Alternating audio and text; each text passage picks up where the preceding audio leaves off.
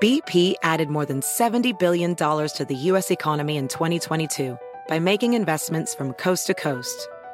Investments like building charging hubs for fleets of electric buses in California and starting up new infrastructure in the Gulf of Mexico. It's and, not or. See what doing both means for energy nationwide at bp.com slash investing in America. Right, welcome back to the When to Jump podcast. I still have a scratchy voice, and my name is Mike Lewis. And I don't know what to tell you. I guess I thought that when I finished Dubai, my voice would magically come back. But when you do several dozen events in just a couple months, it might take a little bit longer. That won't stop me from sending you into an amazing conversation I had with Sam Altman, who is the president of Y Combinator. Many may know of Y Combinator uh, some may not. Y Combinator is uh, one of the most prestigious tech and startup accelerators in the world. So they literally enable thousands of jumps to be made by providing some capital, resources, and mentorship to people who want to change the world, people who want to jump. Know, Sam goes into depth about a practical tip. It doesn't start big. So I remember with When to Jump, you know, we now have a lot of things in the air. We have a podcast, obviously, you're listening to it. Thank you. We have a book. We have a festival. We even have a learning program that we started that I've talked a bit about, which is awesome. But it all started a lot earlier. And I think it started by solving a problem, which is let's make a space for people to come together and share the things they want to do. Everything else would come, but as Sam will explain on the When to Jump podcast today, let's start small here now, Sam Altman, Y Combinator president, on my show, When to Jump, as my guest today.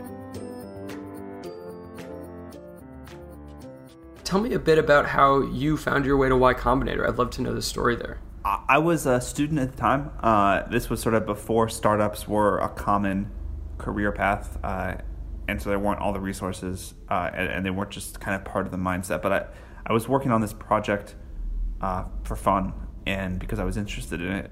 Um, and the project I was working on uh, was location based software for cell phones. And someone that lived with me in my freshman dorm uh, then told me about this thing called Y Combinator. And I had heard of Paul Graham, I had followed some of his writing online. Uh, and he and three other people had started this thing called the Summer Founders Program, where they were going to give people some money to work on a project. And I, I had a project that I wanted to work on. I had a, a job lined up for that summer that I wasn't particularly excited about. Uh, and so it just seemed like a really cool thing to do. Describe, I guess, what you had read on Paul and what that conversation was like when you reached out. For those who might not, you know, know about what he was doing. Yeah, so he it was like a post and it said, you know, we're going to do this thing called the Summer Founders Program, and if you have a startup uh, or if you have a, a piece of software you want to make into a startup, we're going to give you some funding and some advice. But it was very clear at the time. It's like this is experimental. It may not work. We're not sure how it's going to go, but uh, you know, send us an email with answers to these questions and you know, if we like it, if we like the idea, we'll give you some money. And what year was this? 2005. So you were like 20, 21 years old or 20 years old probably thinking, okay, how do I not get down that path I'm supposed to be going down right now? yeah. I mean, what you're what you're told to like at at least what the sort of the peer pressure at, at my school was was that like you want to go work in banking or consulting or at Google. Th- those were kind of like the the cool options at the time. For you, was it scary to the, you know to even apply or to think of not doing that path, or was it like I just got to get out of those three buckets of working for a tech giant, banking or consulting? You know, one one of the advantages of being a college student is that your life is like a college student's life. You're not used to anything that luxurious. You don't need a lot of money. You don't need. Uh, you just like life has not yet gotten in the way, and so there was was kind of an easy decision because the downside was so limited, and you know I was used to living in a little dorm room, so I didn't need a lot of money. What was the hardest part starting out? I know a lot of people have an idea, and there's a lot of sexiness to getting going and, and taking that idea into a business. When you actually get into uh, working with Paul and you decide to go forward, what was that experience like, and what did you learn? Well, again, it was it was a very different time. It was startups had not yet become sort of this relatively mainstream thing. And so the hardest part was convincing other people that it wasn't crazy. You know, it's it's very hard to do something really hard by yourself. You have to hire people, you have to, you know, get people to invest in you and work with you and a whole bunch of other things. And now it's not considered a it's not even considered a non-conventional thing. But at the time it really was, and that was that was probably the hardest part. You end up having an opportunity to get more involved with Y Combinator. Uh, you are faced with a decision to I guess, continue being an entrepreneur or maybe go help build other companies and work with other entrepreneurs. What was that transition like? You know, I, I wanted to sort of have the biggest net positive impact on the world that I could.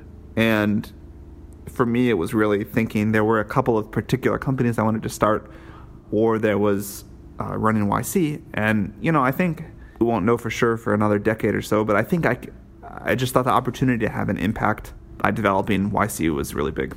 And for those who don't know, could you give folks the most simple version of what Y Combinator's mission is for the world right now? Yeah, we, we want to generate as much innovation as we can and make the future really good for everybody. Uh, I think we, we really believe that startups are, are a way to do this. Uh, and that I think we are in desperate need of generating real economic growth in the country again. And some of the, you know, big names that have come out of Y Combinator, uh, is probably being modest, but if you've ever stayed at Airbnb or used something like Dropbox or you had Zenefits for your health insurance or uh, worked with a company that, that is powered by Stripe, you have worked with companies that have uh, way back in the day partnered with y- YC on funding and resources to grow. So they are certainly leading the charge in a lot of different ways.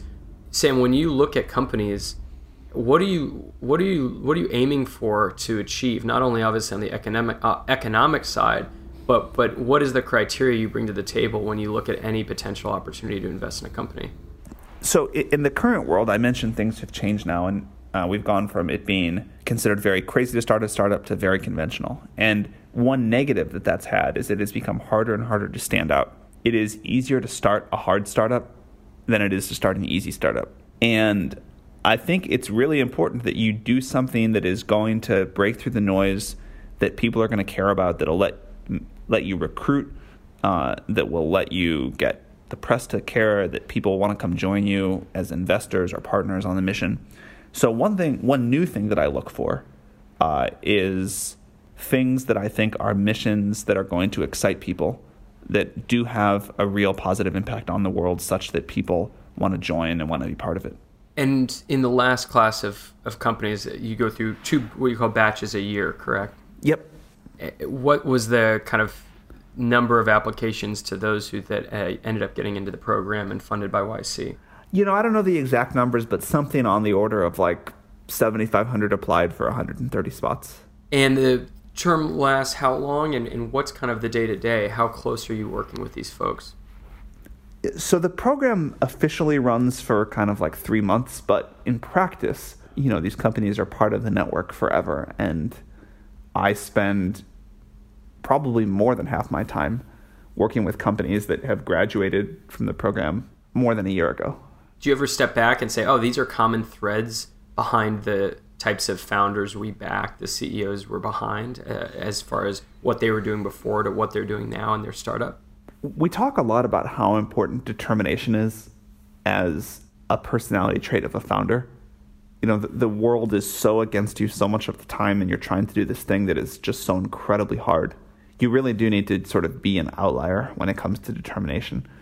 And there's a whole bunch of other skills that you need as well uh, but that usually but not always usually a trait that you see in people's earlier lives you know whatever whatever situation they were born into whatever hand life dealt them um, they were sort of an outlier when it comes to determination for that set of circumstances do you have any memorable conversations that stick in your mind as you go through some of those pitches? Uh, you know, whether they were successful outcomes ultimately or not. That that you said, "Wow, we've got to be behind this founder."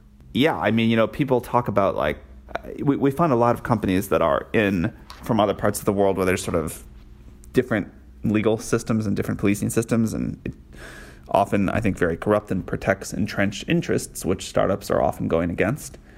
And so, you know, you hear the stories about what people were doing to kind of operate their company in the face of all this corruption. And like, running from what sound like very evil police that are trying to unfairly advantage their friends, that you know, competitors, whatever. Um, yeah, the stories are are totally, totally crazy. And, maybe that goes to the determination piece, right? Where it's like a, you know someone coming from a country with corruption and with you know low infrastructure to get to even be considered is, I feel like taking several jumps just to get to the table, right? Totally.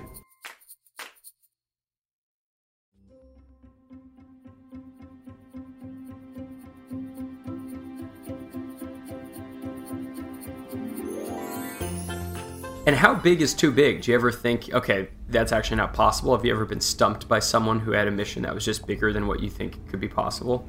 Well, well, certainly you very often have to find a small thing to start with, almost always. So we love it when we hear someone that has a hyper ambitious idea and a version one, you know, smallest possible subset identified that they can build in two weeks. And talk a little bit about failure. You know, people that are taking a risk and going for it, whether it's in technology or elsewhere, are bound to hit that. Uh, what have you seen from from that experience personally, and then also in the fact that the game you're playing is, you know, a lot of these ideas maybe won't kind of get to where they're supposed to get to. Look, failure sucks for sure. It's not fun. Uh, it's not what anyone wants. Um, I think Silicon Valley is good about tolerating failure. Uh, it's still much, much better not to fail but you know, a failure is not held against you. You can fail and then do something the second time that works, and that's totally fine. There's not this sort of like, I think in a lot of other industries or a lot of other places around the world, um, you know, a single failure is disastrous and embarrassing and bad for your reputation. And you know, here people just kind of move on and try to have short memories. You've taught a course called How to Start a Startup you bring in some really interesting folks and, and walk folks through that exact process uh, for students in the class. Were there any kind of insights or, or tidbits of knowledge from folks that you brought in, guests you had, that surprised you that you didn't already know when you were putting together that curriculum? You know, one of the things that was so fun for me about that, and I think even fun for the other speakers who watched each other's uh, lectures, is people did so much work preparing that there were multiple insights in every lecture that have stuck with me and that I've repeated, you know, dozens of times to other founders since. One one recent one was uh, the way that Adam D'Angelo talked about how to know if you have growth that's going to work out or if you're just going to burn through a bunch of users who don't stick around. And he had this analogy of setting a fire in you know the middle of a field that burns out as sort of a concentric circle um, to the edges of the field and how it looks like the fire is just getting bigger and bigger and bigger, but because it's not staying lit for the initial users, it's gonna burn out. And that analogy, for whatever reason, is really stuck in my mind and something I've shared with a lot of founders since. That's really cool. You talk a little bit about building products and, and how to think about growth. For those who aren't, you know, product uh, types who aren't experts in product, technical founders, things like that, and are thinking about getting into technology to solve a need. Is that you know is that impossible? And if if not, why why is it not impossible for those who don't have the experience as a background? We, we, we like companies that have at least one technical founder because without that it's just it's really hard to even do a good job of evaluating who to hire um, and you know that's not the way everyone thinks about the world and that's not the way every investor thinks, and that's okay with us. But that is part of our model and something that we look for.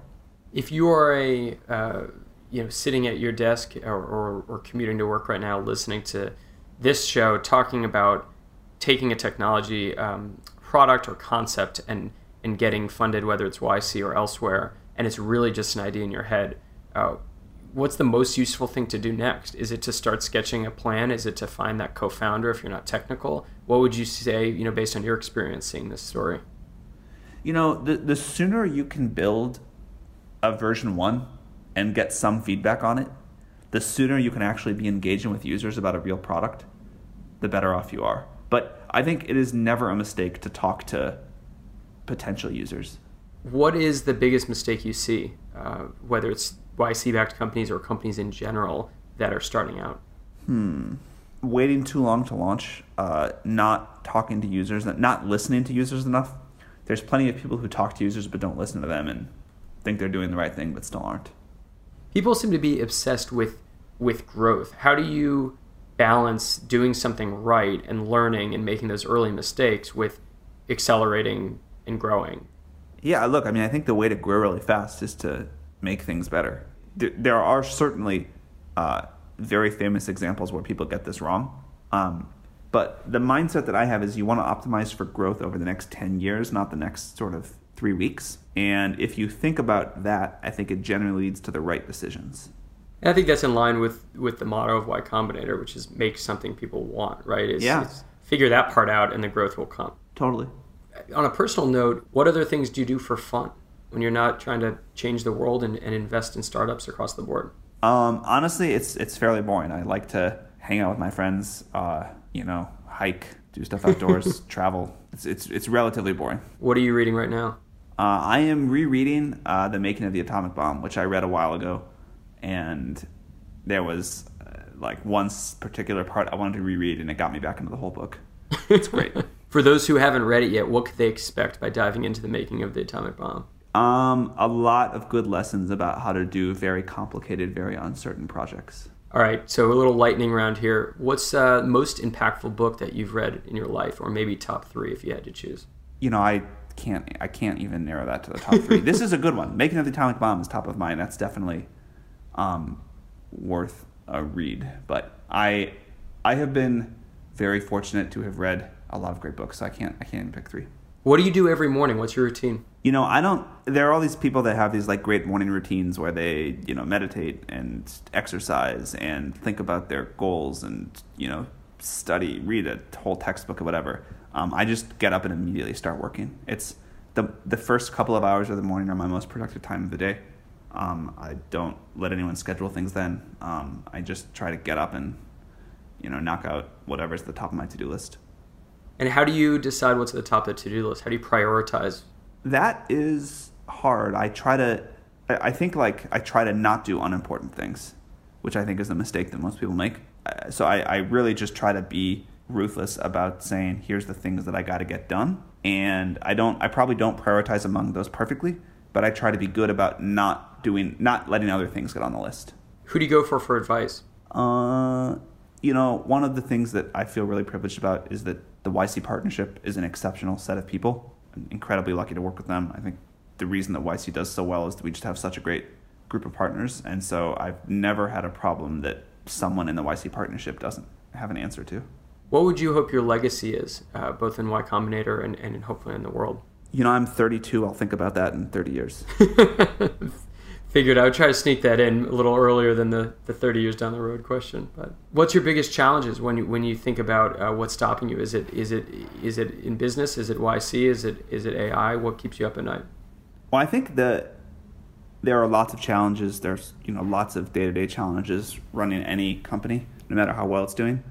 Um, I I'm and I'm definitely worried about how to build safe AI. Uh, you know, I think the current situation, what's going on in the country, uh, takes up a lot more of my mental cycles than than I wish. But figuring out like the technology industry is going, it already has and will continue to you know be such a profound shift in the world.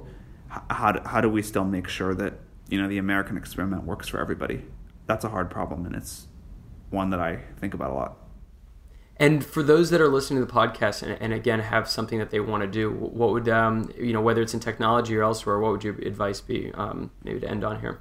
You know, when I've had to make kind of the hard career decisions in life, the the two frameworks that I use are um, impact maximization and regret minimization. Um, I want to have at this point, I, would, I just I, I want to have the biggest net positive impact on the world that I can, and I want to kind of try to not regret decisions I make and not not you know, and I want to do the things that I want to do and that I find fun and interesting and fulfilling and work with people I want to work with. So those are the two lenses that I try to think through um, because those are the two things that I've discovered I care about. Uh, but I think other people have got to figure out their own. Well, I think we'll end there. Uh, Sam Altman, the president of Y Combinator. Y Combinator, as of 2017, has invested in over 1,400 companies that truly are uh, making a difference in the world in a bunch of different ways. I really appreciate you joining me, sharing some of your personal insights, both in work and in life, here on the When to Jump podcast. Thanks for having me on. All right, I hope you enjoyed that conversation with Sam, Y Combinator, enabling jumps of all kinds in all different shapes and sizes, all by solving a small problem first. And I just love that tip. I, uh, I think it applies to any jump you want to make, whether it's writing a book, opening a bakery, starting that tech company, whatever it may be. That will do it on the When to Jump podcast. You know where to find us, whentojump.com on social, which is at when to jump on Instagram. Uh, when to jump on Facebook is just facebook.com slash when to jump, Twitter at when to jump. Uh, we are cruising through our online learning program, and we always love to hear from our listeners. So if you have a jump to share, we would love to hear it and play it here on the show. Coming up, I've got two California events. Thursday, April 5th, I'm going home to Santa Barbara. If there's any Santa Barbara listeners out there, join me at the Santa Barbara Athletic Club. And then a few weeks later, Thursday, April 26th, in the Marina District at Books Inc. on Chestnut Street in San Francisco. That's Thursday, April 26th in the Marina in San Francisco. I love meeting listeners to the podcast, so please come out if you're either in Santa Barbara, April 5th, or San Francisco, April 26th. That will do it on the When to Jump podcast. My name is Mike Lewis, and I will see you, hopefully with a less hoarse voice, next week.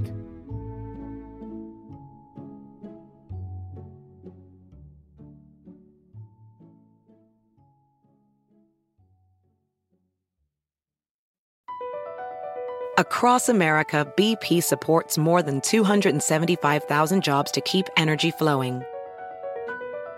Jobs like building grid scale solar energy in Ohio and producing gas with fewer operational emissions in Texas. It's and, not or.